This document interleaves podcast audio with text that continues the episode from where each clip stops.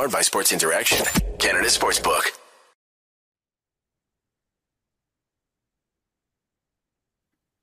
We're live.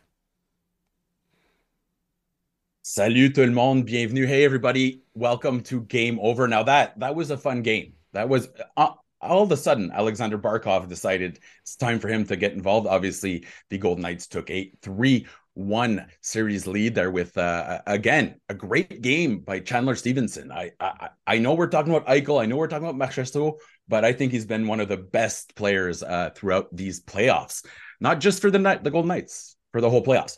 So tonight we have a really special episode. I'm, I'm really pumped because these guys are, are, are my buddies. They're my go-to. They're my emotional support at all times. So we just spent. Sorry, it took us a little while to get on live there. Uh, we were having a lot of fun because we are just like a bunch of schoolboys reuniting after a while. So we will have Julian McKenzie, one of the brightest, smartest, best-looking writers in hockey, who used to obviously uh, cover the Montreal Canadiens. He is now in Calgary with the Athletic, and we might we might talk to Andrew Berkshire. He's actually going to have an opportunity to speak. So this time I'm going to be hosting. I'm going to talk less, which is great for everyone else, and give these fine gentlemen an opportunity to uh, to, to to to actually say their piece. Now, before we get going, because I'm going to forget, like and subscribe or else again andrew gets really mad. Like he's nice in front of everyone else but then he just reams me out for two hours if i don't do it. So like and subscribe. Shout out to everyone in the chat and we're seeing some familiar names here as well. Uh we got trinka adam.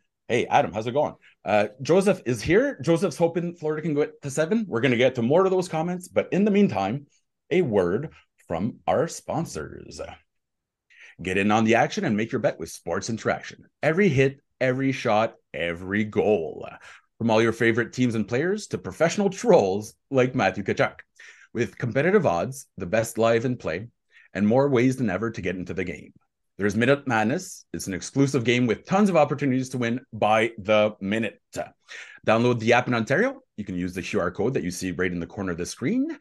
Or you can head to sportsinteraction.com slash SDPN. That's sportsinteraction.com slash SDPN. 19 plus, please play responsibly. All right. So we're going to start this off again. Uh, uh, I'm so sorry it took us a while to get on, but we're just so excited to be, you know, the three amigos together. And, and for me, it's a great opportunity to speak to Julian McKenzie, who, again, one of the best writers covering hockey right now. So make sure you go follow him on Twitter. Julian, how's it going, buddy?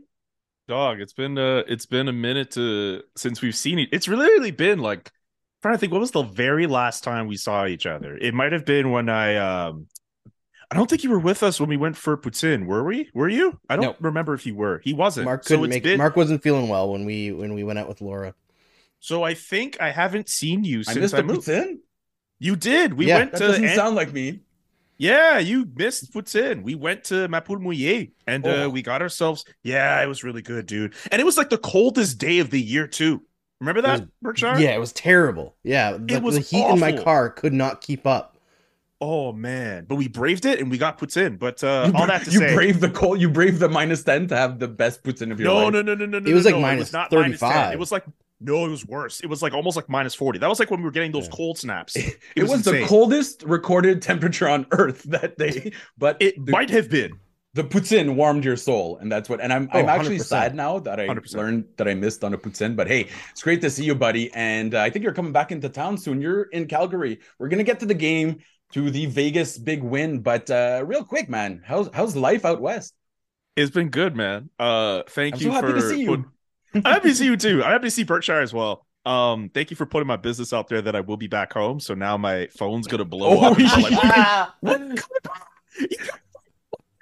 yeah, you know, I've already like the days are getting like packed, but don't worry, we're gonna hang out. But it's been really uh it's been a really fun experience being out in Calgary, getting to know the Calgary contingent as well. I've been on a few Game Over Calgary shows with uh Audie James, Peter Klein as well. Audie and I've got to hang out a couple times too. He's been really cool, and Peter as well uh, getting to know some of the people that are out there too and the fans. There's some really good fans out there. Uh, they obviously want to see their team do well. I'm sure a lot of them. I feel like some of them have kind of gotten over the fact that like Matthew Tkachuk is have they? in the Stanley Cup final. Some of them have. A lot of them have not. Some of them, I think, at least they've been quiet about it. They've just been kind of maybe focusing on other things. But uh, it's been a really fun experience. But I miss you guys a lot. Well, Miss we you miss too, you. And you know what? Montreal misses you as a market because last summer we lost a lot of talent in Montreal. Dan, Yeah. Robertson, John Lu, and Julian. We lost like our trifecta of great people. Um, but there's still some okay Marco people D'Amico had a lot of slack to pick up. You too. Right? Exactly. But but but I mean, we have some good people left here, and even though he might look a lot more intimidating than the last time you saw him, uh, I would still consider Andrew Berkshire as one of those great people. How's it going, buddy? I'm doing well. Well, I mean, I, I could be doing better. My kids could go to sleep normally at the end of the day. Is that why but, you lost uh, all your hair because they wouldn't go to sleep? Is that Pretty much. No, I'll, I'll tell you what happened with the hair. Essentially, doing this show and having a bright ring light on my face every single game, it started to be very noticeable how thin the hairs were here. And I was like, can I afford to fix that? No. I uh, tried over the counter measures for a year. And Really? it's eighty dollars a month, and I was like, "I'm not paying that forever." Oh, you were getting that Propecia? You were taking the Jose Theodore? Uh, no, oh. I w- I Propecia? thought about that, but then I looked and it said that uh, that kills your libido, and I was like, can't do that. So not not going there uh, on that one. But uh, so I just gave in. I uh, man. I I went with thought the you. I thought you were done having kids. I, I already made sure of that. This- yeah, yeah, it's not the first thing that he cut off. But here's the thing, Andrew. Uh, uh, you, we know obviously as a father, you have to be that intimidating figure. Do you think people are, are a little more because I'm not joking. I was in the car with you for five minutes the other day, and I finally look over and I was I was scared. I was I, like Andrew was intimidating to me, and he's the nicest guy I think I've ever met. Are people giving you a little more space on the sidewalks now? I don't know because uh, I I try to make sure like when I was shaving the head, I was like, I don't want to look like a skinhead because you know don't Oh want my uh, don't want Julian not returning my Why'd, calls. why'd you want to go there? Of all things? So I just make sure when, Jesus. You know what? For once, out, we were going right down the road, right down the middle. This show, this show, we. By the way, this has been like what five, ten minutes. How much of this series have we discussed yet? Nothing. We'll We get into we- it. we I will get into promise. I promise We we'll get into it. But basically, what I do, I just smile. I just make sure I've, I've always got a smile outside. So most people Is that better return or the smile. worse? I think it's fine. I I think it's even more scary, yet. actually. On that note, I, Well, it's not like You're walking- yeah, exactly. That's overcompensating. And and Andrew Andrew looks like the nicest like uh, biker gang member you could be. He's just like smiling at people, just be like, "Hey, do you want to join? you want to join the Berkshire gang?" as organized crime goes there that's uh yeah he's he, he'd be he'd be looking great all right so um we're gonna talk about the hockey game just but i want people in the chat to let me know if i'm right i think andrew has anyone watched sons of anarchy because you could put him in any background scene any background scene and he he would no but i'm telling you you could have an extra like a job a career as an extra on um like mediocre to to bad biker shows i'm just saying Hey, I've already got an IMDb credit. So uh, Jay, put me in your next biker movie, I guess. there you go that works out. You have an I- I- IMDb credit? Where? Well, I don't know if it's actually on IMDb, but I have a, a movie credit uh, for Goon 2. Remember when they would like flash to the um, the standings? I did You're the in there. math that made all the standings make sense Oh. because they hired someone initially and they had teams like lower in the, with like less points later in the season than they had earlier in the season. And Jay was like, "Can you fix this?" And I was like, "Yeah, of course I can." Okay, give me that smile one more time. Give me the smile that you show people to make them feel at ease. Yeah, God. That's... All right, I apologize to all our viewers. We're gonna get into the Ah. game tonight. Obviously, uh, we saw the resurgence of uh, Alexander Barkov, who was was kind of invisible throughout the whole series. We saw also Chandler Stephenson. We're gonna get into that. Is he is he a consummate? Because we're talking Eichel, we're talking Marchessault. We might even talk about Thompson, or sorry, Adin Hill. Um, but I think Stephenson might deserve a little bit, a little bit of credit there. And we're going to obviously talk about uh, the Calgary connection here because we know our favorite scribe here, Julian's in Calgary, and Tkachuk might have had a history there. So we're going to see how uh, he's feeling. And at the end of it, I'd like us to all, because it's obviously a Canadian show. The Americans have stolen the show in the playoffs, but I want to hear from all of you in the chat and also from our awesome guests which Canadian team will actually have a legitimate chance to break the drought? Because, you know, every year when I see the Habs celebrate, it's been 30 years, 31 years, 32 years since the cup, it gets sadder and sadder. But in the meantime, we have fantastic hockey uh, thanks to our friends down south of the border. Let's start this way. What do you think the Florida Panthers have to do to get back in this series, uh, Julian? Um, I think they have to get off to a good start. Uh, remember that stat that was you know being pushed around at the beginning of the series. They were like eight and zero when scoring the first goals. I, I, get that at the beginning of the series it didn't necessarily work out. Vegas came back and won, but mm-hmm. they're coming off back to back games now where they did not start off the way that they would want to start off. It worked out for them in game three where they got the tying goal. They eventually won in OT, but they're now down 3 1 in a series hole where, again, they did not get off to the start that they wanted to get. So maybe it's a bit cliche to bring up good starts. A lot of coaches are going to say that, but I think if you're Paul Maurice and you're going into game five, that has to be emphasized of the highest importance. Obviously, you want your game breakers to play well. You're looking at your guys like Matthew Tkachuk and Carter Verhaeghe, and so you need Sergei Bobrovsky to play well. But you need to find a way to take the energy out of that building the same way Vegas did tonight uh, when Chandler Stephenson scored that first goal. What like 90 seconds in, essentially. I think if you're Florida, it is paramount to start off Game Five off to a great start. Andrew. Yeah, it, it's absolutely huge to get to off to a great start, but I think to get back in this series, really, they need to like pray to whatever gods they believe in that Matthew Tkachuk can get healthy. Because mm, so, man, watching him in that third period, I know he was doing his best, but he was not Matthew Tkachuk that we've seen throughout these playoffs. And I think they also like, yeah, Barkov needed to show up in this game. I think he's been doing everything off the puck that's necessary to create chances. But Sam Bennett, needs to start scoring, man. All these the right. Calgary guys are really important. Sam Bennett has, I believe, on the uh, Panthers, he leads them in expected goals in the postseason, and he's got four. Wow! Like uh, coming into Game Three, I believe his expected goals were over eight. Like, man, Jeez. you, you got to start finishing a little bit. You're, it's really important. Your team needs it now more than ever.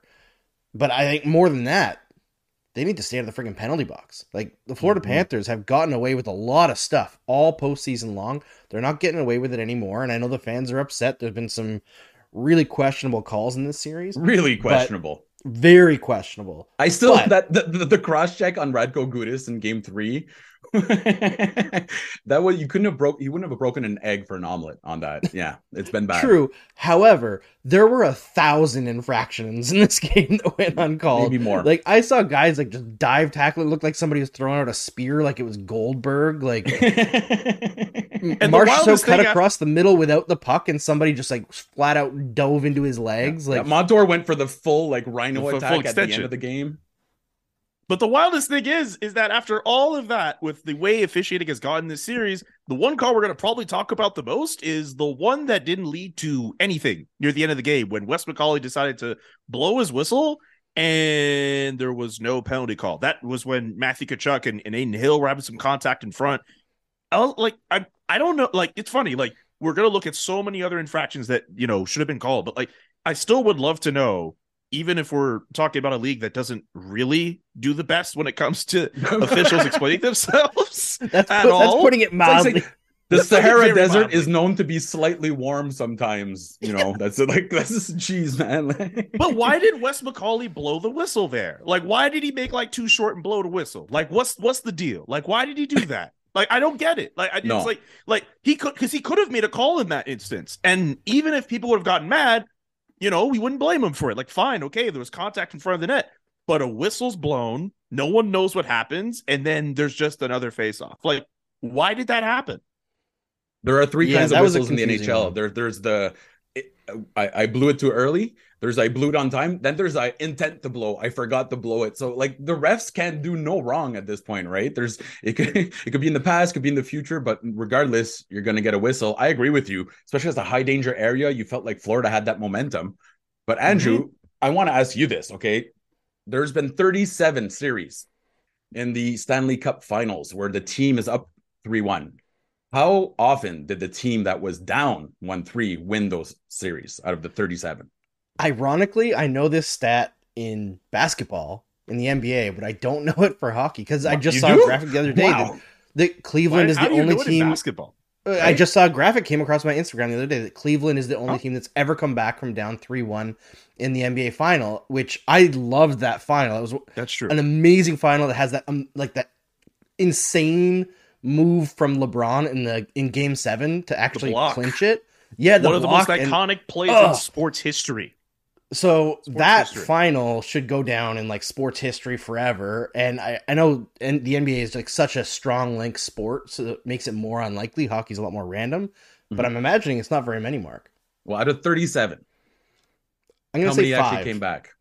Nobody? Oh, Close. five. I'm gonna say five. If you would have gone one dollar, Bob, you would have taken the showcase showdown there. One team, one team has done it in out of 37. Okay, so Really? we're looking at such a hill to climb here. Wow. But I think we also have to give some credit because we're talking about Florida a lot. Hey, man, let's talk about how Las Vegas assembled one of the coolest, most entertaining, most exciting, most. They just went balls to the wall since they jumped into this league. They've taken all, all the headlines. They're getting to the Cup Finals. The NHL is a copycat league. Do you think? Julian, that we're finally going to see some teams, you know, kind of get a little more uh, brave, a little more bold when they see a team like Las Vegas making all that noise. Here's the thing, too. Like, this happened because the expansion draft, some GMs just devalued their talent. Guys like Jonathan Marchessault and, and Riley Smith just, hey, you want him? Take him. Then and essentially they've been able to run with that. It's kind of funny hearing people be like, yo, man, those guys are the originals. Like, this Wait, team hasn't been in Julian, existence for like Julian. six years. Which team gave up Jonathan Marchessault? Florida Panthers? Is that the team? I th- I feel like it's those guys. You oh, that's not good. But like, yeah, Hey, man. you have to mention That was Yeah, one of the happened. worst. That w- and also don't forget that he wasn't the only player involved there. But they're back in the cup final because you know what? They got pretty bold after that too. Stuff like Tkachuk. They so we're seeing these teams that actually make moves. You know, if you want to ride on the riverboat, you got to go down by the river. Vegas and Florida are some of the only teams that are constantly down by the river waiting for a ride. Oh, do you think maybe I- some I- GMs will follow be that? Cool to do. That'd be cool to do. I I just wonder how many GMs will actually pony up and do that. I mean, like this Vegas team just from jump ended up being this super competitive team, and they found ways to make moves on top of moves to to get to that point. Ironically. Like if you go look at their offseason last year, they didn't make that many moves. Uh, they like they added like essentially Phil Kessel. Uh, they got the off they offloaded Max Pacioretty in that deal to Carolina. They didn't make that many because remember last year they had all those injuries that kind of set them back, and then they get eliminated in a shootout against Chicago near the end of the year. So like it's kind of funny you say like yeah man like all these teams just go and you know balls to the wall as you say. Vegas kind of looked at their core and they just said, you know what? No, like this is a team that could, that the year before was a series away from making the Stanley Cup final. We all know what happened there. And Mhm. then injuries kind of doomed them. And then they're like, okay, we're going to go back and run this again. At the same time, they did get Jack Eichel last year. That was that's their big move. Like Charles Barkley, funny enough, of all people, Charles Barkley had the best piece of analysis, uh, I think, on the NHL and TNT panel, where he looked back at the at the Tkachuk trade and said, "Hey, you know what? Like, he wished like saying the fact that the, the Panthers were able to make a move like that, like that's going to go down as one of the best trades in NHL history if the Panthers come back and Yeah. win this series. I Yeah. still think in a deal you can't just look at one year, but if you win a cup like in year one of that deal, really hard to argue that you lost that trade unless the other team, unless the Flames win like five Stanley Cups in a row. But like it- both these teams, if you really look at it, like they both have players at the centers of their core where at some point the GM said, "All right, we have to find a way to make this work and and bring a centerpiece in that will take us over the top." Vegas did it with Jack Eichel, Eichel. and Yeah. Florida did that with Matthew Tkachuk. And for the Calgary contingent in here, yes, I understand. Calgary was a loser essentially in both situations, apparently, because there were rumors that they were supposedly in on Jack Eichel too. Oh, really? Damn. Feels like there was Calgary's like a- been in on everyone.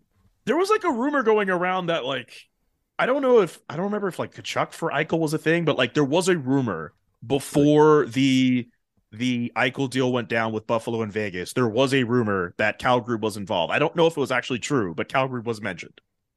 You know, it's it funny you was, talk uh, about. Sorry, real was it quick, possible it was Gaudreau because he was uh, pending UFA? I mean, both of them essentially were, you know, nearing the ends of their respective contracts. But you're right, Gaudreau was closer to the end of his contract than Matthew Tkachuk was. At one point, and this was a trade, I believe it was Bob Gainey that made it in Dallas, and he traded, he got Joe Nieuwendyk from the Calgary Flames, if I remember correctly. Do you know who we sent back? Jarome Iginla. so then we were looking at this trade now. Obviously, I mean, Nieuwendyk was good, but Iginla was better for longer. Um, Mhm. You could argue Dallas won the Stanley Cup that year, though. And Yeah. that's the thing is that making that move, if you finally get to that that end piece, then nothing else matters. That is the only goal in the NHL. So I don't care if the guy produces for another 15 years, right?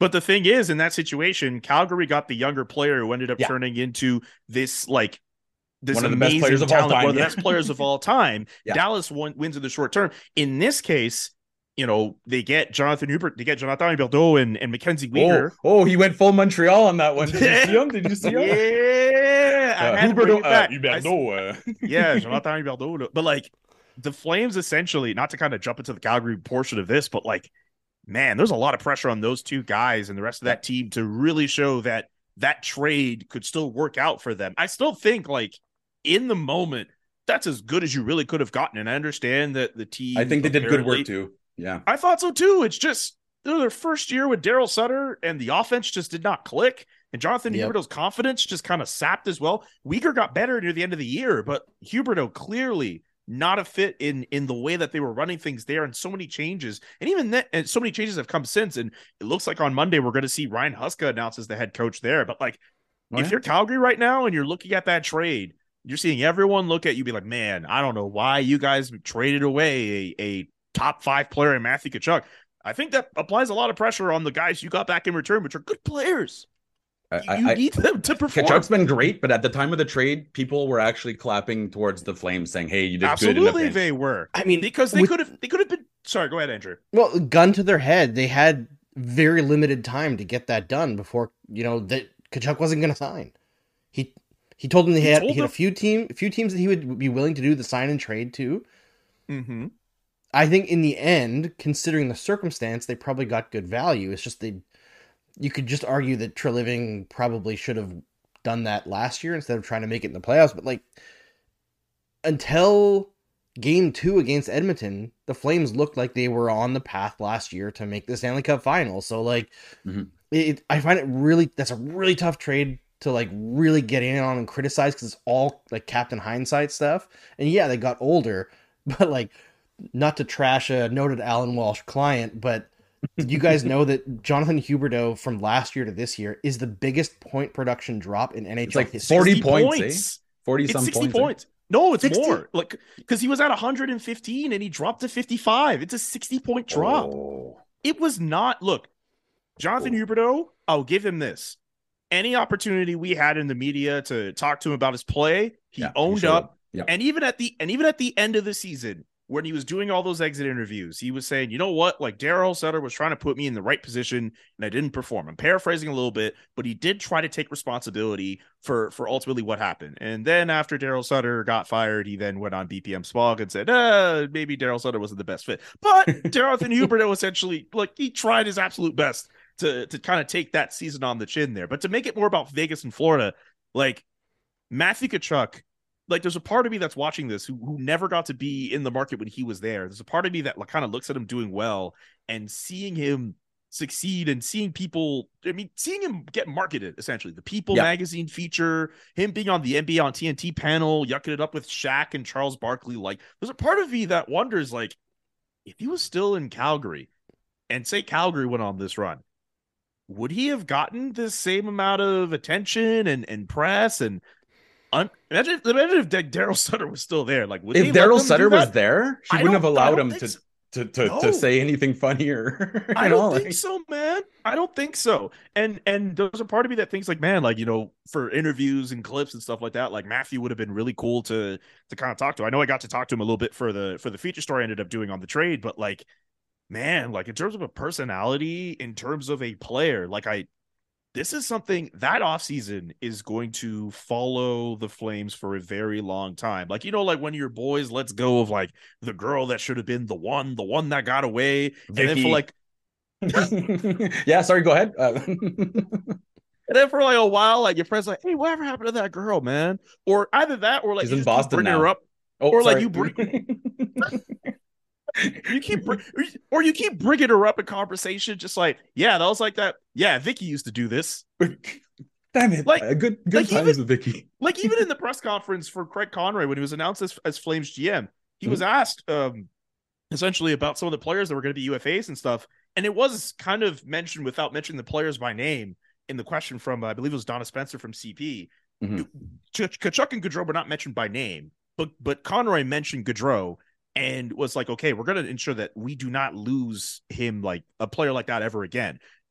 Gaudreau and Tkachuk that offseason, unless the Flames have a really good year next year, that's going to follow them for a very, very long time. And I can't imagine how Flames fans are are feeling right now, seeing a, even if they are down three one in the series, like you had a guy in Matthew Tkachuk who Yeah. I think when it's all, I think at the start of next year, if you're looking at a ranking of players, Matthew Tkachuk Top should be in the top five. Five? Oh, yeah, easy. okay. Yeah. Yeah, I mean, he was, I believe he was actually the ahead of Connor McDavid this year in a bunch of metrics. So Um, Man, he Hart Trophy the- the guy- this year. should be, yeah. the, the fact is, and like the thing is, I think Julian brought up a good point. Like even in Florida, where there's not a lot of eyes, Tkachuk's got more attention this year. Now maybe it's because he's done it a second year in a row, but he did this same level of performance at least in the regular season last year in Calgary. It's just everyone was like, "Oh, who's the best guy on that line? Is it Gaudreau driving play? Is it Lindholm? Is it Tkachuk?" It's very clearly that it's Tkachuk. Like those are all good Yeah. players, but Tkachuk was the guy carrying the mail there. And yeah, I, I will say I, I want to be a bit of a Debbie Downer here because we're talking about like Vegas and Florida making these big. it's the new moves. haircut. He's gonna get all And- negative on us. No, no, no. I'm just I'll being make a I'm being realistic about the NHL and what we're hearing day to day from media. We're talking about like big moves and maybe teams are all going to try to go for it when they have a chance to go for it, like Vegas has be been fun? doing, like uh, Florida saw the opportunity to do last summer. They're just the the narrative is just size, guys. It's just two big Yeah. teams. That's what they. It's all they're talking about on the That's broadcast. what I was It's afraid so of is- is- lazy. the the copycat is only in play when it's rough and tumble teams. That's it. Right? Yeah, hundred percent. And the fact is, like, what is Radko Gudas is a UFA this year, right? Yeah, Re- I think th- he's gonna get- this team right here should sign him. I'm telling you, the Habs that you'd be perfect on their blue line. I would not sign Radko Gudas I would. if someone had a gun pointed to my head. He's Well- exactly the age where You're- he's going to That's get the it. second time he's made a gun to his head reference on this show. it's it's by the new haircut. He's getting all Like like haircut. man. He's getting all intense on us. He's at the exact age where decline starts to happen. He's going to get for like a defensive seven, six too, or yeah. seven year contract. Oh no, no. And he's a third pairing guy Yeah. who's Yeah, a yeah. very good third pairing guy, and he's going to get like six and a half million dollars. yeah, it's true because He's every the trap GM contract in the, the league offseason. wants to sign a Radko Gudas. There's something guy. else that needs to be mentioned too in all of this. We got to go back on when uh, Berkshire mentioned uh, hindsight in all of this because you're absolutely right. There is hindsight to be applied with the Calgary Flames and, and that trade with Tkachuk, but there was a time when the Florida Panthers looked like they were going to miss the playoffs, and The- Montreal the whole season. fans The whole damn season. especially were rooting for that to happen in terms of their draft position. Yeah. And then And- Keith Tkachuk calls the state calls TSN 1050 and he calls his team soft. And he calls his son and his team soft. which is kind of And harsh, eh? Like, how was the family group chat? Like, hey, dad. Uh, Such like- a brilliant play, though. And also, and it worked. Yes. the Flames finished ahead of the Panthers in the By one point. by one point. And they missed They the playoffs by one point. And would they lose 17 games in overtime this year? Yeah, they lost like the, the one if it wasn't the one goal games in OT, the, the just the one goal games period. If you if you include regulation, it's definitely a bigger number. Oh The god, margins there's are so razor thin in it's this so league. crazy. If you take out that seven game losing streak they had earlier this year, they're in a much different place. if you But take also- away all the Dairy Queen blizzards I ate, I'd be a much skinnier person, but I ate them, right? Like, it doesn't like we were not, we're not going. There's no going back. There's no going. But all that back, to say, buddy. but but you that don't regret too- a single one of those. No, True. but the Pan- but we have to very true. acknowledge too that there was a scenario where the Panthers could have missed the playoffs, Yeah. and even It if looked like Matthew that Tkachuk would have entire had it, year. Yeah. yeah. But if and if Matthew Tkachuk still would have had the good year, you'd still look at the deal and be like, huh, did both teams really win out in this situation? Could it really have? Could that trade have worked out if it wasn't for Keith Tkachuk calling into TSN 1050 and the Pittsburgh Penguins blowing it against Chicago? Oh yeah. We don't get the Florida Panthers in the playoffs and Connor Bedard number one overall to Chicago. This I like this timeline. I like I like where this timeline is. So this is so you're saying We're this is the all darkest multiverse on timeline. people now. This is the darkest timeline. Is that what you're saying? Are we in the darkest timeline? Is dark for some people? Is dark for some people? But not not I mean, not Panthers fans. I'll tell you I that feel much. like in I feel like in either scenario, Toronto would have found a way to lose spectacularly in the playoffs anyway. Yeah, but like hilariously, it's a pretty yeah. dark timeline for some people, but it could have easily gone a completely different direction.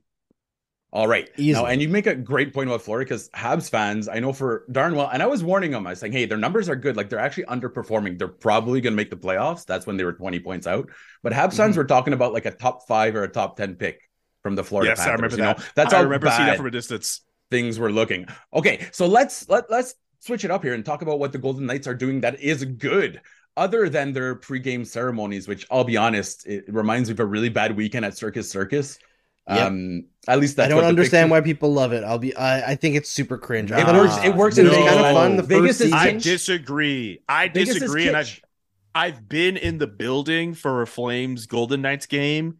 I mean, I love the night being on the ice, and and even if it is kitschy, like I love the That's way they Vegas is, embrace that Vegas- and they make it it. That's what it is. It's and then on top big. of that, Yeah. You have the players coming in to like a song from like John Wick 2. You're gonna tell me that intro sucks? Hell no. That's one of the No, best no. intros in I- the league. I, I love it, Julian. And it's again, it's you have to know like the Vegas vibe, right? Because just being Oh, loud in. Vegas, you're not going to get any attention, right? You have to smash people over the heads with stuff, give them free drinks, uh, comp some hotel rooms, and sometimes you have to ban them from Circus Circus, which unfortunately happened. I feel like you me. have a story with that. We're in the middle of a desert near Barstow. with no, Was Vicky Um, involved in this too? it was after Vicky. That's why I was going to Vegas. It was after. It was post Vicky. Vicky, God, she was so much smarter than I was, and that's that's why she ended up breaking up with me. Okay, so let's talk about the players. I love that um, Jack Eichel has been good. Marchessault mm. has been very, very good, and Marchessault's saw been incredible. saw some talk Yeah. on the internet that oh you know forget. So no no bullshit man. I know Eichel's been really good and it's great to see first of all American star in an American series. You know Tkachuk versus Eichel, fantastic. But let's be perfect and it's great to see him just healthy and happy. But Marchessault, 10 of his last 13 goals are uh, game winners or tied the series. 10 of his last 13 were even strength. He's got three game winning goals. Like that's he, he had he until tonight, he had goals in five straight road games in the Stanley Cup playoffs. Like that's really, really impressive. However, you guys don't get to pick either of them. Okay. Those two guys are out. No Eichel, no Marchessault. I'm gonna throw this to Andrew first. Who would be your pick for the Conn Smythe if the Vegas Golden Knights pull it through? I think I'd have to go to Adin Hill. Honestly, I I know that they didn't go with Adin Hill the whole way through the playoffs, but he's been so incredibly solid for them, and Yeah. honestly turned the series against the Oilers. I think uh, if if they wouldn't have gone to Adin Hill, I, I do think the Oilers would have won that series. He's just been just he doesn't make mistakes. It, it's he's been incredible to watch this kid and. Vegas, if there's anything that I think teams will learn a little bit from Vegas, is get a bunch of goaltenders who might be good. Like a like a a 'em flock of battle it out. goaltenders, like a clutch Yeah. of goaltenders there. Yeah. Let them battle it out through the course of the regular season. Build a good enough team that you can withstand a bit of instability in goal. Mhm. And then when you get to the playoffs, ride the one that's the best, right? And the the age of the money goaltender is probably over. Yeah, Wow. I, I I think in terms of uh, so Adin Hill was my pre-series pick to win the Conn Smythe. I'm Hmm. not as confident with that now because of Marchessault's play, but I think. But one thing that has to be pointed out in this too, Adin Hill entered that Cup final series with better numbers than Sergei Bobrovsky did. Sergei. Bobrovsky, I understand, especially if you look at the advanced stats, like he has done everything he can to put the Florida Panthers in the position that they're in. But Adin Hill, again, similar to Bobrovsky, who did not start the playoffs with this team, better save percentage to start the year. I think it's still the case. Uh, Yeah. Better, uh, uh, uh, he has at least one more shutout He than was Sergei great in the first does. two games. Nobody noticed this, but actually, Florida had the most chances in those first two games. So Hill, Adin Hill has part. the save of the playoffs right now with that amazing paddle Oh, save in, save. in game one. Like I, I- So I good. think like I, if you're asking me not to choose between Marchessault and Eichel, I would pick Yeah. Marchessault personally. yeah, but. I, I think I think Adin Hill has as good of a chance as any uh to to to Hmm. get a chance at, especially if he especially now if he closes the door in game five i mean he might still not win it but like i think he definitely makes an amazing case for that and also to andrew's point we're talking i mentioned well actually to andrew's point and also mark's point but in terms of changes we might actually see from teams maybe the fact that you know, teams might just Yeah. say, "Hey, let's get a tandem system in. Let's get as many good goalies as we can." Because one question that's going to go around Adin Hill this offseason, how much money does he stand to make? If you're the Vegas Golden Knights and you have Logan Thompson who was hurt, who looked like a Calder Trophy finalist before Yep. he got himself hurt, are you are you still keeping him around on your team? Uh, who are Logically, you, gonna, I you mean, do, but logically you do, but what do you what do you do in this situation? the Ottawa don't- I- Senators are going to sign him because the Ottawa Senators have the longest history of signing guys for way too long uh, after like a hot hot run. Right? I, I'm Yeah. going to Yeah. go ahead and, and Adin Hill to Ottawa right now. Yeah. Yeah, But, my, like, my look how- prediction is he'll either signs with Vegas for a contract that everyone's like, "What the hell? How did they get him for so Like little?" 2.75 or something Or- yeah. Yeah, or they walk away because Vegas they receive some criticism for it now, Mhm. but like in terms of running a hockey team, they are easily the most cutthroat team in the NHL. Oh my Like, they God. just toss absolutely. players aside like they're nothing, And and, I love it. Evgeny I don't think they would got care. flipped to Anaheim, and Anaheim ended up being on his trade no trade list. You guys remember Yep. that? Oh, yeah. and with I know that like the, You the remember? Pacioretty camp, like Yeah. that Yeah. trade didn't go over super well. Pacioretty wanted to retire in Vegas. Like Oh, they've been ruthless. Absolutely. Oh, they're- ruthless, they're entirely ruthless. Ruthless. But I respect it. That's what Vegas is. Vegas is ruthless. Like, you know what I mean? It's you have all the fun in the world, but don't turn around because something bad's gonna happen. Okay, that weekend. Oh no, we're not gonna go back to that weekend. But I'm just saying, I it fits the the the, the vibe of the city. As you go bigger, go home, and and what have you done for me lately? And the Absolutely. NHL, it's all about loyalty and staying here forever. But I I love this idea that they're mixing it up. And you're right. They actually took a step back this year, but adding a guy like Jack, you know, how long have other teams gone and was saying, "Hey, we need this certain position filled. This is our weakness." Vegas just went out, addressed it. Like it's, Yeah. I know it's so simple, isn't it? Well, and it's It's not the first wild. time they've done it. I mean, look, they made they pulled the trade off. The worst one that they made probably was the Pacioretty trade, giving up Nick Suzuki, right? But and, well, and yeah, but Tatar. everyone, you know what? I will give credit to well, maybe not credit. I also thought Cody Glass was the guy to get there, and um, we're not crediting Bergevin today. We're not. We're, we're not doing that. Yeah, no, no, no, exactly. No, say, it's just I showed it to Amanda Suzuki once, and she's like, "You're a terrible scout." So, okay, here's here's who. Yeah, I mean, come on, she she she's like, my, my son was clearly superior. I But I mean, they they traded for Mark Stone. They traded for Pietrangelo. They traded for Eichel. They traded for Patrick. Like you're gonna Dude. give up some big assets if you're playing like the big game hunting that often. But for most of those trades, like the what they gave up was not a lot. No. in No, absolutely not. No. Um, I'm going to suggest two other names that I think deserve a lot more credit. Obviously, Chandler Stephenson. We were talking about this pregame, uh, picking up like a sneaky good. What, what was it? He got traded for like the ghost of uh, what was it Michael So- Raffle at one so point? so so essentially the trade is this. So he gets traded from Washington to Vegas for a fifth round pick in 2021. Washington takes that fifth round pick, they move it to Philadelphia. Philadelphia uses it and they draft Ty Murchison and Oh, yes. Washington gets Michael Raffl. They get him for like 10 games. I think he was battling some kind of injury and then in the offseason he signs I think with Dallas. So they like the Forsberg trade all over again. yeah, which is it, Martin funny. Erat. Someone brought someone brought up the Martin Erat, uh, Filip Forsberg deal the other day. Do you remember who the GM was for Washington who made that deal? George McPhee. Do you remember? Do you know where George McPhee is now? Wow, yeah. He's in Vegas. He's right in now, he's probably at Spearmint Rhino. Oh no, they're not back in Vegas yet, but yeah, having fun there. Okay, um, we're having a good point here by Drew. I should go to Mark for Vegas recommendations next time I, I- go. you know what? We used to go all the time. I mean, I guess the statute of limitations has passed now, but we we we, we would take I- red d- eyes. No, don't, do we would take don't- red eyes from like a bunch of our buddies and from different cities, and we'd all meet at like Pearson and Toronto. Then we go down to Vegas for just 48 hours of pain and, and happiness, uh, and then come back just completely obliterated. And um, yeah, Thank my- you. the- the Thank you for business- giving us the P. Thank you for giving us the PG rated version of what you did. Exactly. No, no, no. That's oh god, that that was there's so much worse, and most of it I forgot already. Okay, good point here by um Drew mentions that the Tatar trade was crap too. So it's it's not just It that Vegas has has has gotten all great trades, but the fact that they're trying, the fact that they're kind of you know seeing what sticks and then immediately pivoting. To me, hopefully, if other teams start following that, we'll have a more exciting NHL because in the NHL, if the guy doesn't spend his entire you know career with a team that drafted him, people will turn on him on a dime. You know, they will burn his his his whole house down because he decided to go to another city. I'd like to see more movement, and I and you know, obviously, seems like Vegas will make that a little easier. We were talking you- you off would air so. too. We were talking off air too about you know what? I'm not going to say the player's name because there may be a certain there may be a certain faction of that fan base in the chat who might not want to get scared off. But like, you guys tell me if I'm wrong. We have all these people saying that in a few years the cap is going to go up by a certain amount of dollars, a certain amount of millions of dollars. If you are a high end player that could stand to make tons of millions of dollars with the cap space going up, why would you? And I get that, you know, Cole Caufield just signed his extension for under $8 million. I still think it's a good deal.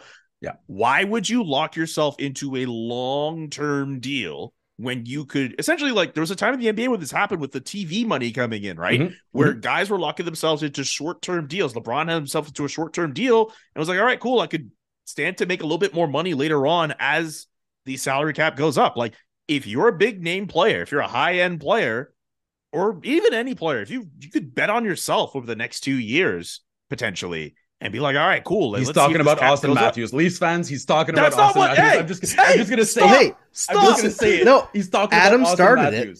Adam started it on the SDP. He, did said that uh, that uh, Auston Matthews might sign a two or three year contra- contract. And listen, I've heard But it makes sense. similar whispers that he might sign like a two year deal for like a fifteen million dollar AAV. Yeah. and then after that's up, he's looking at like twenty million a year.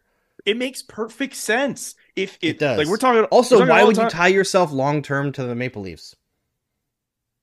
I mean, if if the team is in a situation where they're closer to their end than their beginning, I think that's also a question you have to ask. You give yourself a two year window, and and again, just to kind of, I'm we we- we brought this up just because, um, you know, I actually initially forgot the initial point why we had to bring that up. That Oh, being why- why- said, Because Julian Auston Matthews in Vegas when?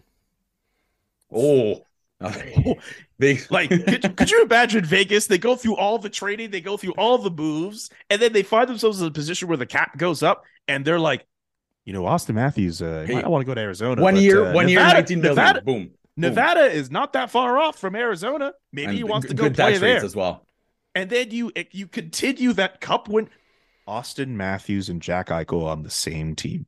Yeah, wouldn't that just be That would be the and you know what? Be Team America. Team America. Oh my God, that's like the yeah. that's like the best one-two combo in the league. Like, Yeah. look, all that to say because you did bring up the fact, like, hey, what if we see more movement? Like we've been seeing it in the NBA, the NFL to a certain extent, extent Yeah. too. We and like, look, it's it's pr- it's we see it especially on social media and the way people consume media on TV. Like, if there's movement like that, people are wrapped up into the games. They're wrapped up onto the teams. They're wrapped up into Mhm. media coverage. It's something that benefits everybody. When you see Absolutely a guy get locked up to an eight year deal, it's like, okay, all right, cool. You just removed all that mystery. Yeah, that's so I get it. Woo! That's All right, it. That- that's gone. half his career, or and most of his you're prime, done. right? Yeah, And yeah. at this point now, and I'll reiterate the point before we move on here. If the cap is supposed to go up, as everyone says it's supposed to go, and you're a high end player that can afford to why bet on wouldn't you bet on yourself? why wouldn't you bet on yourself Yep. and keep yourself in a two year deal and then you cash in when it comes time? Yeah. Absolutely. In hockey, I feel like it's hundred percent. Like the culture is just not like that. That's what it And is. That's it's a- partially it's due to injuries for sure. Like your your too. average career is shorter. No, but it's the whole mentality of you have to stay with this team forever, or else you're evil. You know what I But mean? you don't. yeah.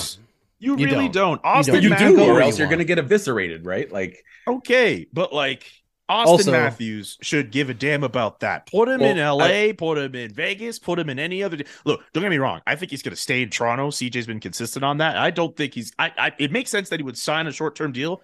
I could totally see him in a situation if if he think if like the Leafs do really well. It's like you know what? Fine, I'll just make all my money in Toronto. Like it's a I can Yeah. be the king of that city. But like, it would be really cool if like Auston Matthews was a free agent and you marketed the hell out of that. Like July 1st, Auston Matthews. He doesn't have to do the decision like LeBron, but we all know what we're going to talk about on that day. Like, Yeah. like stuff like that is and awesome. it's so necessary because I'll say this: the three or four times a year Charles Barkley jumps on a NHL feed, he's the most exciting part of the entire season. You know, like it just goes to show how. And That's I a love, good and a bad thing. yeah, well, exactly. It's great because it's Sir Charles. it's great right? for But- Charles. It's great Bad for for Charles, but but like, come on, man. Like, I was just It yeah, speaks to the issues in the NHL. It's not just not just the NHL's inability to market itself, but also the players. And Andrew, you brought this up before we went on. The Yeah. players are also a little, you know, shy of promoting themselves. But it goes back to the culture, right? You're raised as a robot hockey player. Show up, grab your own bag, et cetera, et cetera. Have no personality. Get on the ice. You know what you have to do. I get it why these guys aren't very good. But you know, you have a guy like Cole Caufield that'll smile once in a while and do a live stream where he like he's making popcorn, and that's the most exciting piece of content the Habs had all year. You know, so there's there, there there's an issue. There's an issue. There's a disconnect from the beginning to the end, and that's why I love seeing Vegas just going crazy and, and you know marketing But- it to the moon. You know what's funny too? There was a time when like people it just goes to show in terms of the personalities that are in the NHL who people kind of gravitate towards. There was a time when like two of the most exciting people to see in the NHL were not even NHL players. They were Allan Walsh and his crazy tweets and Yeah. whatever. And remember that graphic with Marc-André Fleury and Oh, the man, sword through him and all that? And Wes McCauley. You know, people used to get off on all those the way he would make those calls. And he was just being a little like he was just being like a bit of a showman. And I have never seen that. I've never seen a referee's reputation change overnight, like what has happened this postseason. right. That leaf, that first round Leaf series, with, with people were calling for Wes McCauley. Said, "How dare he referee this series with Sheldon Keefe?" There's a clear conflict of interest. There may have be a point on that one, but that has completely changed the reputation. And tonight, we, we brought up the fact that he made that call. and Man, he's Oof. such a brutal ref and all that. Like And I know for a fact the fact NHL really needs to get their personalities up in terms of players because if Allan Walsh and Wes McCauley are all we can get, that's not good. yeah, and No, and, it's and not good. as um uh sorry, the Dave Jackson, the uh you know former referee told us on Game Over at one point Yes. The, these guys, and they, they, they- that's the worst when they blow too early. They know that you know uh, they made a mistake, but these are the best of the best because after every series, you know they- they send the best. That's why um, uh, Tim Peel wasn't really doing many playoff series. They send their best guys into the playoffs, right? So after round one, you cut. So these are literally the two best that the NHL can offer. in the NHL's opinion. in Yes. the NHL's opinion. They have Which the best means- referees, remember that. Yeah, in their opinion, the best in the whole world. But I will say this, and I know Florida fans aren't happy right now with kind of how the games have gone because uh, you know the, the, they haven't gotten the advantage of refereeing, refereeing in the final as they did in the other rounds. But uh, I don't think it's been bad or worse for either team right now. I feel one of the great parts about the NHL and the bad refing is that their poor work, their poor effort is kind of shared. You know, it's fair. There's no targets, so I, I at least everyone gets a little taste of the buffet of terribleness that is NHL refereeing. I think there are targets in terms of individual players, but not team targets. Gallagher, yeah, Like I'm not even talking about Gallagher, but like there there are guys that NHL refs want to get, and there are guys that they let get away with stuff like Marchand because they think they're funny. yeah. Yeah, and but I, I really think for them, it's yeah. th- th- There's a couple guys that are like that, but most mostly they're good. Again, it, it's a job where you make a mistake and everyone, you know, jumps on on you if you do your job right.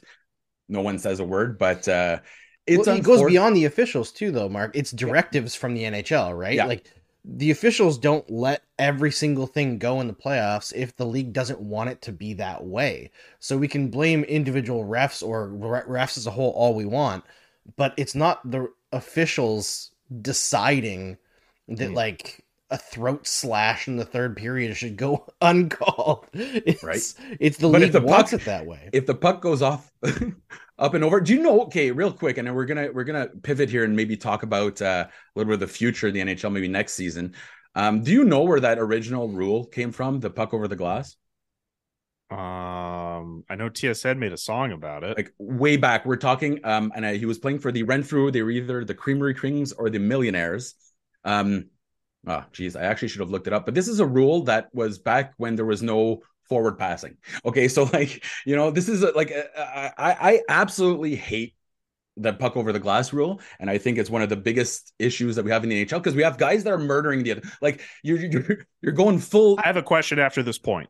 we're you know they're cutting people's heads off and the refs are like ah you know can't do that. But oh you, you sent the puck over a little piece of glass we're going to change the entire momentum. It's such an insult to the fastest game on earth. Like i just i absolutely hate it. And you know damn well these guys aren't trying to do that right so it's clearly since it's still happening it's part of the game so that's one of the things we have Mark, to, you have a uh, choice. You have a choice of eliminating one of these two: offside reviews, puck over glass. Which Puck one over do you glass, pick? Puck over glass. Puck over glass. I'm picking offside reviews. I'd pick offside all day, reviews. every No. day. Uh, I will yeah. live with puck over glass. Offside reviews are the bane of the NHL's I- existence. I among agree. I absolutely agree because we're these. I, I feel like linesmen do a great job, but we're talking about like reviewing Zapruder film, you know, footage to see like was this guy like a micro meter over and it's dumb Yeah. and it saps It's all the the, momentum. But that's a legit rule that's always been there. Whereas the puck over the glass has come and gone in the NHL, and it's kind of just one of those bullshit rules that we just reviews weren't there. Offsides were a thing, but reviews only happened because Matthew Duch- Duchene. w- Yeah. Matt- well, there were no offsides Duchene, when there was Matt no uh, forward passing, right? So that at least at least Yeah, you knew that's that there true. were no. Back in my day, I used to wear an onion on my belt because it was the style at the time. Speaking Um, of sapping all the momentum, make sure if you're watching the stream that you uh, give the show a like, everyone, because that helps Yes. us grow and gets us more replay views the next day in the YouTube algorithm. Helps people find the streams in the next show, all that fancy stuff, and also subscribe to SDPN because uh, who doesn't love this awesome network that now has Steve and Adam full time for the first time? Big Yo, what do you guys think of that? I love It's it. awesome. I think it, it and it, the whole media market. Obviously, I'm slightly biased here, but uh, the whole media market was was essentially ready for this because we saw so many different companies come and go, and nothing really interesting that grabbed the fans' attention, and that is something that our bosses have done quite well. So I, I absolutely love this, and I love that they're. We talked about this with the players; they're betting on themselves. You know what I mean? Because again, in media, it's a lot like the hockey players. People would just kind of find their nice spot and be there, but these guys have decided we're going to take it a step further. We want to be in control of it, and uh, I absolutely love it. I'd Yeah, say media is even more man. cutthroat. Yeah, A little bit. You find your nice spot until the giant corporation over top of you is like, eh, never But- mind. Other than the bad pay, the bad hours, the lack of stability, and the lab, lack of job security, and the lack of sleep, and the insane travel, it's a really good career. It's really like it's, it's absolutely great. Okay, I'd love to hear some input from the fans in the chat. Um, who do you think out of all the cases? So we're looking at Vegas right now. They're loaded with superstars. Uh, you know, there's depth throughout the lineup. Let's assume they win the Stanley Cup. Which Canadian team do you think at one point will be closest to challenge a team like Vegas? Because I, I'm looking at it right now, and I think easy answer maybe be Toronto, but I look at Connor McDavid, and they're talking about it in the chat. If Eichel gets a cup before Connor McDavid, considering that Eichel was in the purgatory for a while, thank God Buffalo's better now, and uh, you know Levon, uh, Devon, um, Levi is actually the truth, great goalie. But I really feel like Edmonton has to be the choice here because you can't keep that kind of Yep. talent down, right? You have Yeah, the two best players in the Edmonton. world. Yeah. Yeah, Oh, you're I putting mean, I two best Draisaitl pl- too? Oh yeah. I, mean, I don't know if I two- put you know right. Draisaitl two in the regular season, but in the playoffs, I One. put Draisaitl number one. Man, Is he still leading the entire NHL in goals right now? uh, Marshall in, still in tied the him. playoffs. Marshall, so yeah, so like, yeah, I mean, like, let's think about it in terms of the best players in the world. Like, you have those two guys there. Look, Ken Holland, we gave him a lot of guff last year in terms of Guff. finding a We goalie. give him the guff. We give him. yeah, I you're rubbing it. off on me. I I'm think the that, old like, man here. Darn old tootin'. Darn dude, yeah. We gave him the fiddlesticks there. Can you tell Julian moved out west? right? Yeah, you can tell. Yeah, seriously, man. Picking up the the Alberta lingo.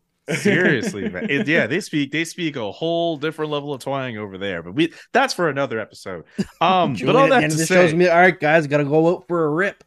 Yeah.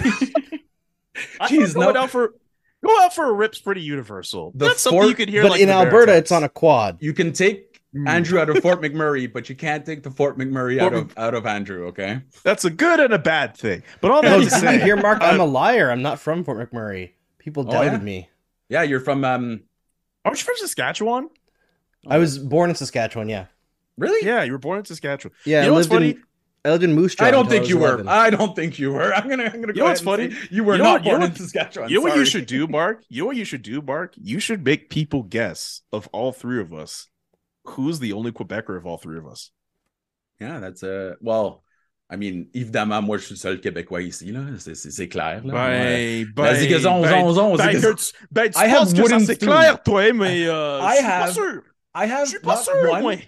not two, but thrice, thrice sets of wooden spoons. Okay, so clearly I am the lumberjack here. Oh, but no. it's- oh, it- no. it's funny though because anytime we'd go out, um, you know, and, and let's say we'd meet people, people would always assume that I was the only Quebecer.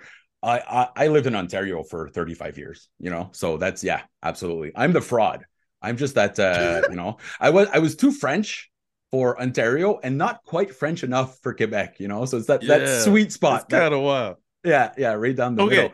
To answer your question, though, Edmonton makes sense as the team uh, that should be closest to winning the Stanley Cup because of the players that they have. And you know what, Ken Holland, I will give him this for this op for for this trade deadline. He was getting pieces that I thought were going to Mhm. fill out the roster fine with guys like Mattias Ekholm Yeah. coming in and Nick. That was a really good move. Yeah. It was a good move. move. It's just that second round series against Vegas. I mean, Vegas had all done all those moves to get there, but Edmonton just ended up being way too reliant on their power play at the end of the day, and Vegas just played with more discipline. They ended up being the better team at five on five. But like Winnipeg, they're going to go through some changes. Are they the team to do it? Calgary, I still think like if if some of those games from last year kind of change. they're a playoff team. They and are. if they make the playoffs and if they continue to play that playoff style, maybe they do got something. But I playoff don't know Foley. if, He's he's tough to stop. But I don't know if that's warranted enough for them to get the benefit of the doubt of them being a team that could be close enough. The Toronto Maple Leafs won around for the first time in They're almost still one of the 20 best teams in the NHL, right? Like Toronto. They I- absolutely are. I, know they're they're Best a living chokers meme, in the but, NHL, like, that's for man, they're damn good. they're a good team and they have good players. They're top heavy. And I'm very curious to see what Brad Treliving's going to do with that roster.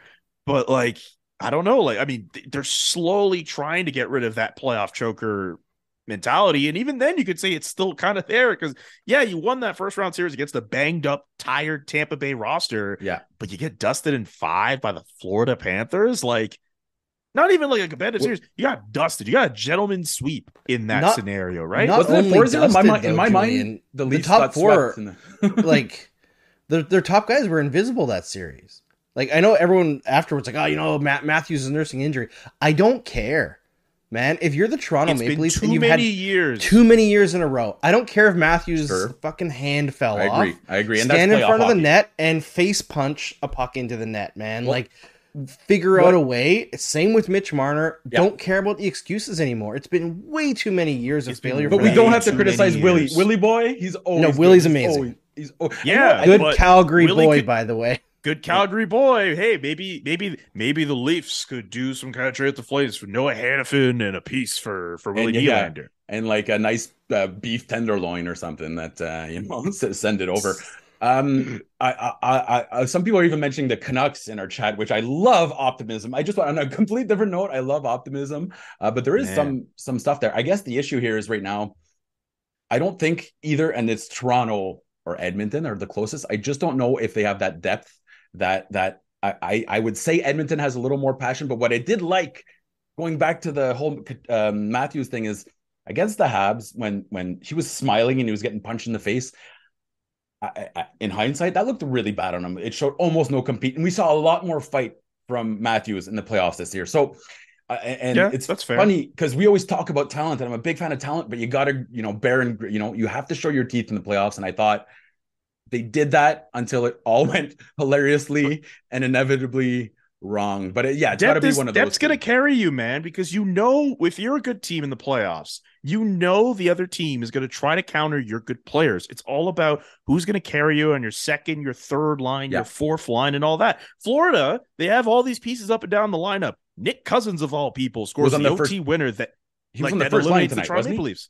Yeah, he was on the first line. He's bounced himself up, but like that's a depth player that's And been Ryan working Lomberg out for the playing third line minutes. Ryan and- Lomberg too. And Ryan Anthony Duclair Lomberg, was- Yeah. elite punchable face Oh god, yeah. in the NHL. And look at my face. I mean, look at this fucking face right here. There, you know, like, oh yeah, big time, big time, absolutely. And but he's a he's a feisty little little thing, isn't he? I remember, didn't he Yeah, fight like uh, Part of what was it makes his Jack face or so did he punchable. fight uh, Pizzetta? Either way, he's a little firecracker there, a little firecracker. Okay, Was So- he also a flame, or am I misremembering?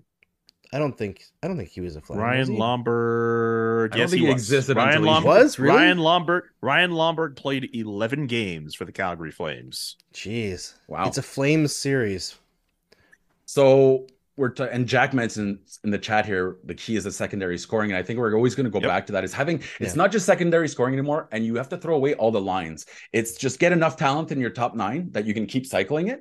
And you know, coming into the game tonight, I see Nick Cousins on the first line, but then I'm realizing like, man, that second line is pretty damn powerful. So you have to have that talent all the way through with the star qualities, and I think that's where Um, Toronto and obviously Edmonton kind of fall short there, right? Is is not having that talent throughout the lineup.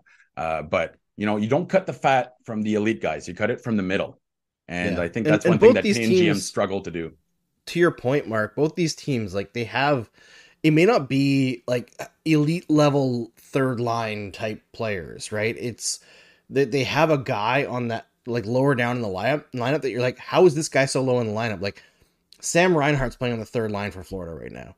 Sam Reinhart was a first line player in Buffalo for a long time. When he first went to Florida, he was a first line player in Florida. He put up great numbers this year. He's a really freaking good player. And like Vegas has got Mark Stone on the second line.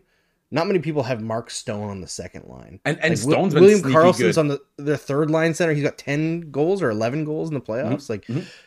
Would we be talking another about one of the originals. Edmonton needing depth if Ryan Nugent Hopkins had more than one even strength point in the playoffs? or yeah, or if Evander Kane would have woken up past uh, just you The know, first fighting- round there? Yeah, yeah, exactly. Yeah, No, instead absolutely. of trying to punch out Keegan Kolesar or whatever he did. Yeah, well, hey man, Kolesar might end up getting the uh, last laugh here. So Vegas, who's coming down? Is anyone in the chat coming down for the party? I know they won. What was the their WNBA team won last year, or was that that was Yeah, this year, they- wasn't it?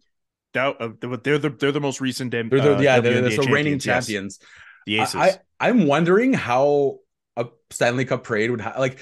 I, I'd love them to bring it to Fremont. Like, don't go to the Strip. Bring it to Fremont, old school style. Like, you know, get There's no way they don't go to the strip. Yeah, they go to the new strip. 100%. yeah, but They th- go that, to the that Strip. sucks. You're not even there. Fremont, you're in the action, man. You got the I dome, know. and Yeah, And- but like that's that's the glitz, that's the glamour, that's the spot to be in. That's where people are gonna go. All right, fair enough. Do you think though that this model of of what the Knights are doing can actually is sustainable and does it have to be, Andrew? I don't think it's sustainable. Like you can get what the Golden Knights have. Like look how much playoff success they've had right off the jump, right? Jeez. Stanley Yeah. Cup final, couple conference finals, a second round, missed the playoffs once. They've which was embarrassed 31 other franchises that have been struggling for a long time. They just came in and dominated. Let's be honest. hundred percent. But like when this core ages out, they're going to be horrendous for a long time because you can't you can't always buy players like they have been doing. Right at a certain point, you're going to run out of assets, and the Golden Knights, I believe, have the fewest prospects in the NHL in terms of guys. And I bet you their made the fans don't give a damn. No, they don't. Why Yeah, would They they're gonna get- shouldn't. If give they a get a damn. rig out of it and they're gonna get consistent like playoff presence, like it's gonna be cares? worthwhile. Like who cares? A hundred There's that downturn where they're gonna suck, but like if you get a ring out of it, like that Well- carries you for the longest while. But I don't know if well, you can like suck let's in go back Vegas. to Toronto for a second, and not to trash them like we have been doing, which is fun and everyone laughs and blah blah blah, but whatever. But like, how much do you think Leafs fans, Leafs management, how many years of mediocrity and terrible hockey would they put up with to get one Stanley Cup to win to win next year? With like, say they keep that core four together and they win next year, Infinity and beyond. hundred percent. like fifty something years at this point. Yeah, like they're already yeah, they're already Easy. half They would make that They're already century. kind of deal- going through that now. they would make that deal yesterday, right? And, and the same goes for Vegas. The same goes for I think it's so hard to win now, right? Thirty-two teams. And even if you do a great job, you're not like. I, I- and again, I don't want to Look at the compliment San Jose Leafs too Sharks, much, right? Like The San Jose Yeah. Sharks were arguably the best team in the NHL for like the entire 2000s up until they this. got the screw job hard. Yeah, yeah, yeah. yeah, absolutely. and they And won Washington, nothing. right up until they won the cup, were called chokers, right? Yep. And, and funny enough, they get their first they get their first Stanley Cup ring And at they the expense of the don't Vegas care Golden. Knights. At they don't care. They don't Yeah, care. I don't know. And the Capitals Like, have been yeah. terrible since they won the Stanley Cup. Not necessarily in the regular season, but like when when the playoffs start, they're an also ran. Like they're eliminated before the series starts. Essentially, if you're in Washington right now, the only thing you have to look forward to is when Alexander Ovechkin is going to break the goal scoring record. That's essentially what that team has committed itself to. Yeah. Fine, they're going to be somewhat competitive here and there, but like we all know, Alexander Ovechkin is going to chase that goal scoring record. Yeah. It's just what it is. After a while, I get it. the The shine wears off of whatever ring you you won, and you're th- you're thinking, okay, when are we going to be competitive again? But considering how hard it is, and considering how weird it is too, because remember, the Florida Panthers could still come back in this series and win. Yeah. And you know what everyone's going to say after that? Get into the playoffs. Anything could happen. That's what Marc Bergevin said. That's what people have said for years and years and years. And I, look, this is a very unpopular take. I don't disagree with that model. It's just it just sneak in. Well, I think to You certain can Because it's- extent. sneak in if you know so- you're a good team. Hockey is y- y- man, Yes. hockey is so impossible. It- it's, so hard to predict. Such Like, a, it's- it- but it's such a weird thing to predict. It's like, yes, you could like tank for as many years as you can and get as many draft picks as you could accumulate. And you could be Buffalo, who is rebuilding on its rebuild, or Ottawa, which people like me thought they were going to make the playoffs this year, and that did not happen. You could also be in a situation where you've been mediocre to bad and you're trying to get better and you have not maxed out all those prospects that you have. Or you could be a team like Vegas where you're doubling down and you're, you're playing craps, you're playing blackjack, whatever. You're saying hit every time and you're hoping that it works out. And you it worked out. Black like the, the Vegas Golden Knights are the guy who has never played yeah, like yeah. and he's blackjack splitting in aces right off the bat. And he's just yeah, and like the very first hit he get the very first time he's in it, he's like, oh shoot, this works. And then like yeah.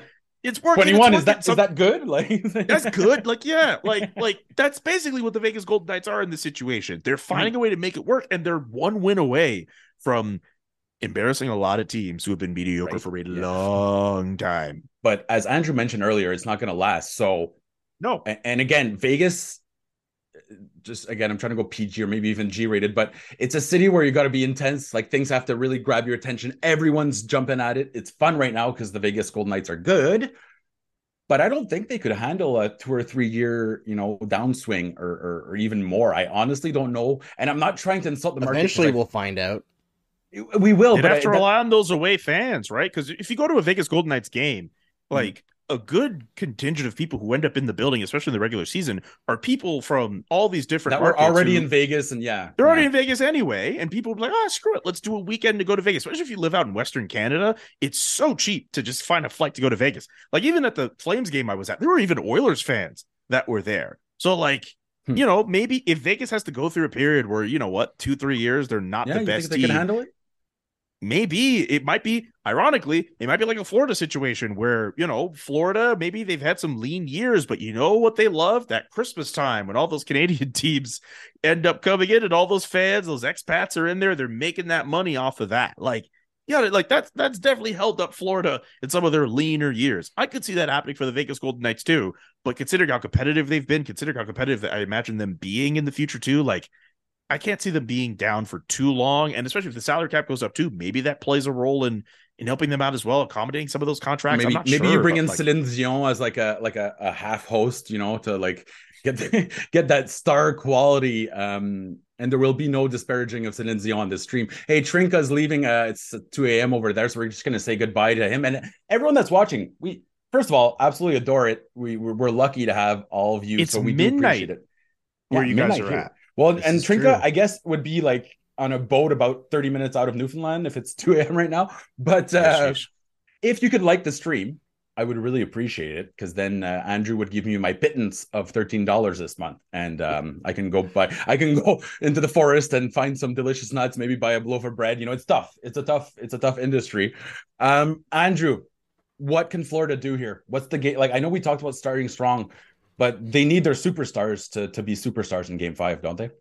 Yeah, they they need guys like Sam Bennett to start scoring. They need Matty Tkachuk to uh, tape up whatever's helping or hurting them, and uh, Barkov obviously has to be great, but they need Bobrovsky right to be what he was in the first three rounds. Mhm. They need him to stop some pucks. Uh, I know he wasn't the reason they lost tonight, but he needs to be basically impenetrable uh, against Okay. the Golden Knights to to secure the bag here and push the series further. I don't think it's going to happen though. I, I think this might be over in five. Man, I thought if they won tonight, it would have gone a long way to the series being six or seven games. It could still very well be at that point. But I, I mean, Andrew mentioned off the top, or, or Mark did, I don't remember, but Matthew Tkachuk needs to be healthy, uh, as healthy as he can be in the playoffs. I think I right think now. his shoulder's barely holding on right Yeah. now. You know, like as I- a guy that's had a lot of shoulder yeah. issues and reconstruction, I see that when you know when you're hanging it down like as if you're holding a Yeah. you know 50 bags of milk, that's not a great sign. What's worse when you're dealing with a, a shoulder that's kind of dangling that, that way, or when you have to like bang on your knee to I mean, put it back? you in know, place? Are you referencing Mark specifically? okay, my broken Yes. bones. For those of you that don't know, I'm a thousand years old and I like I screwed up my I, I've been meniscus free since '93.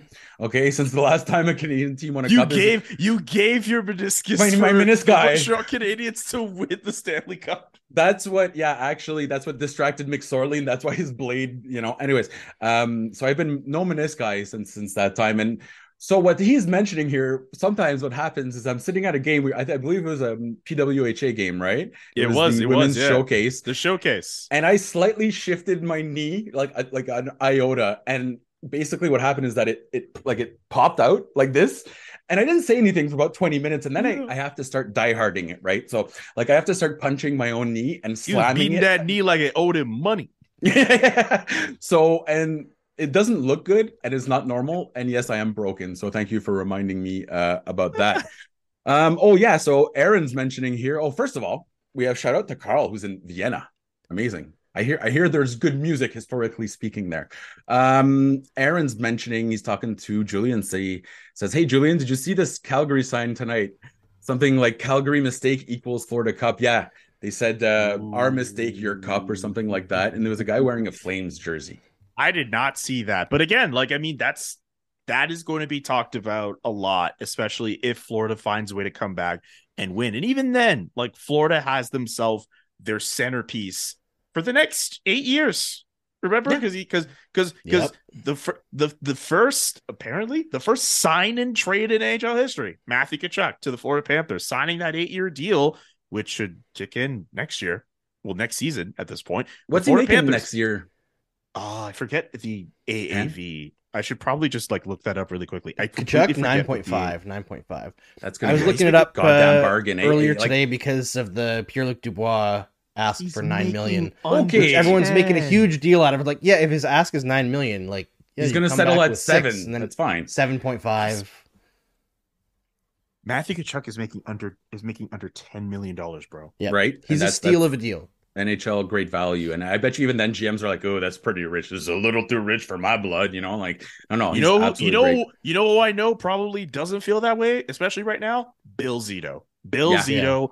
Bill Zito's a guy who, you know, when they were doing scouting meetings and they're looking at Matthew Tkachuk, it'd be like, man, we, w- I wish we had a player like that. And when an opportunity came, Mm-hmm. like there was an opportunity for him to make that move, and he got him. I remember when he was saying that to me for that story I was writing for the Athletic. Where he's like, you know what, it's Matthew Tkachuk. Like all roads go back to that player. You know and he what? said the same thing about Ben Sherratt. Yeah, but you're not going to see home the Florida, every the Florida Panthers were one shootout loss away from away from blowing it a up. lottery pick, basically yeah. for Ben Sherratt. Like And that's- um, the the out margins in this league, man. man. And that's why, and you know, obviously, I'm a big fan of we go full nerdalytics, but even when we look at all the advanced analysis, it gives us such a slight edge in what we can predict that Mm-hmm. it, it, it it's still almost nothing. That's why the playoffs are so goddamn amazing to watch. And I actually don't even look at the numbers really, but you just know that like all bets are off. Uh, and I, and again, I'm just excited to see two teams that made big, big, big moves, right? And, and I'm hoping, again, I'm hoping that maybe some Canadian teams, because we're getting to the point here that um, some guys have start their careers and, and end it, you know, without even coming close to the playoffs in Canada. And so it's a, it's a little, a little sad, I would put it that way. And you know, when let's say Americans will kind of grind us for it, and people will turn around and they'll say, Yeah, but your players are Canadian. That's not the comeback you think it is. Like that's actually worse. You know what I mean? Like it, it's like our our workers had to go to the United States to find success. Like that's what you're essentially saying there. So it would be great if uh, they would actually start to um, emulate some of these big moves. All right, so Aaron's in Australia. Oh, geez, right on. Um, let us know who, where else you are. I, I I feel like we're running long. We Andrew, are are we running? super long, but that's Andrew? okay. Yeah, I was about to say. This Do you have two as hell. children? I do How long does it take you to moisturize your head before you go to bed? half a second. He has like the. But do you ever go bowling? do you ever go bowling before? Hey Andrew, Take the when you wash your- Hey Andrew, when you wash your face, when do you know where to stop? I just go the whole way, man. Andrew, we love you, man. Uh, We're just making jokes, man. It's all good. We absolutely dude. do, and that's the fun. So we're gonna wrap it up. And again, if you could like and sub- like the stream and subscribe, we would love you for it. Um, this is my last hosting for this year. We got a lot of cool stuff planned, though. I don't know if we can we announce what's what we're doing that that thing we talked about yesterday, Andrew. Uh, not yet. I, I gotta okay. get that approved first. Ooh, ooh, tantalizing. It's You got to go to exciting. Adam Wylde to get it Yeah. approved. Yeah, That's right.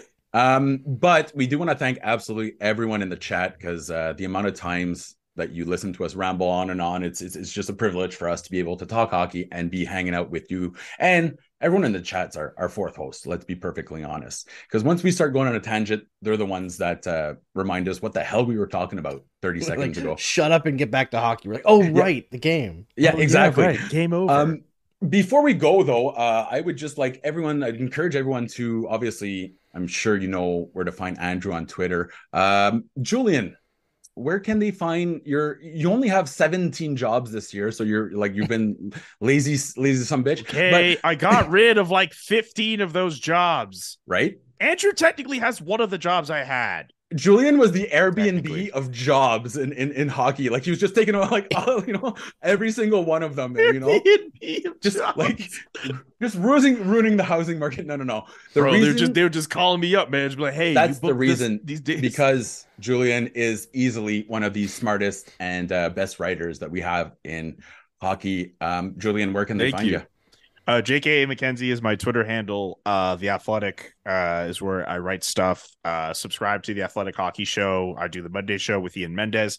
Uh, Ian, I believe, uh, not available for the Monday show. He might still be putting in that bid for the Ottawa Senators, so it's going to be me and Mark Lazerus uh, doing that show. And you're gonna Uh, you're gonna do- crap on all the small things being played in all the arenas. Did yeah, you- we might do quick, that. We might we might piss people off on that. When There's also another le- show we do on SDPN. I don't know if people know about it. Like The- Chris the- the- Johnston. The, the Chris CJ Johnston. show, perhaps is that Never CJ heard show? of it. Yeah, never heard the of it. CJ show. The C stands for Chris, the J stands for Julian. Yeah. No.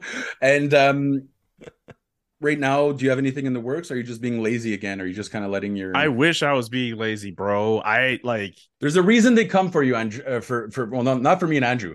There's a reason we're still in Montreal, but there's a reason that they keep calling you Julian, and it's again any single company in the world uh, would be I lucky mean, to have. I, I'm a bit more a bit more limited now because you know uh, one company's paying me that money, and they say, "Hey, you can only work for so many people." So, uh, but Yeah. no, man, I got I got stuff in the works. Got an announcement coming up, uh, maybe in a couple weeks, I guess. Uh, we'll see how that goes. That'll be fun to do. Um, I'm just looking forward to July, man. Uh, I'm looking Yeah. forward to the draft. I'm looking forward to free agency. Are we going to I'm Foo Fighters finally? Uh, Did you get your tickets yet? I got my ticket for Foo Fighters. Are you going?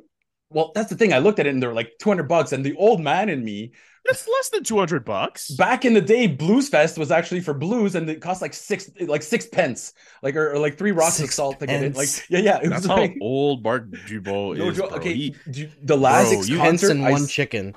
By the yeah, Marc Dumont would get to the Blues Fest grounds by horse and carriage. Well, to be no joke, I did schedule. We're gonna go slaughter chicken right before, so I'm gonna be in Smiths Falls, and I'm gonna go to Ottawa probably for the con- the concert. what? But the, the yeah, well, we- I'll show you pictures. We have 300 chickens and about 100. Um, I was gonna say goose, but that's not the what do you call it? Geese. Um, no, well, no, the um Thanksgiving bird there, turkeys, turkeys, Turkeys. Yeah, last concert I saw at Blues Fest, by the way, was Wyclef Jean with Akon. Man Okay. of culture, man of culture right here.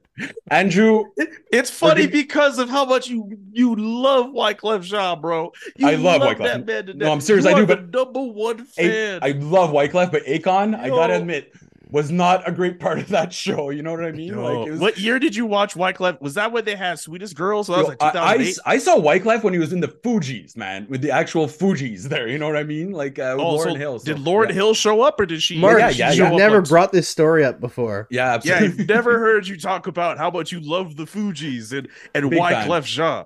When Well- we got to the point where Mark starts bringing out his uh, his concert creds, okay, and then. Talib Kweli was Wyclef playing as well with with, in, but he was opening for the Beastie Boys. You Mount know, Zu- and, that- Mark just starts singing, "Someone please call nine one one." Just and that's the worst to part. himself.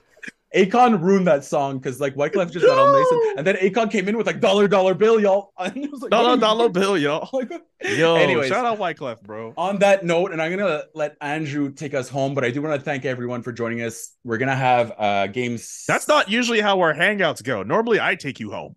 Yeah, that, this that is is true. very Drew's true. one drives That is- everyone. Hey, I am I'm more sober than you've ever seen me my entire life. Okay, so that's that's the great part. Um, we have game six. I'm not sure who's uh, or game what game Game five. five. Game five, brother. Game five. Math Tuesday. hard. I'm not a Tuesday. numberologist, and uh, make sure to uh, keep an eye for game over because we're gonna be going live right after that. Andrew, final thoughts? Final thoughts. It's just a pleasure to see you all today. Julian and Mark. Love you both. And I love everybody too, in the man. stream chat. Thank you so much for hanging out with us tonight. It was awesome. See you for the next one. Game over! Powered by Sports Interaction, Canada Sportsbook.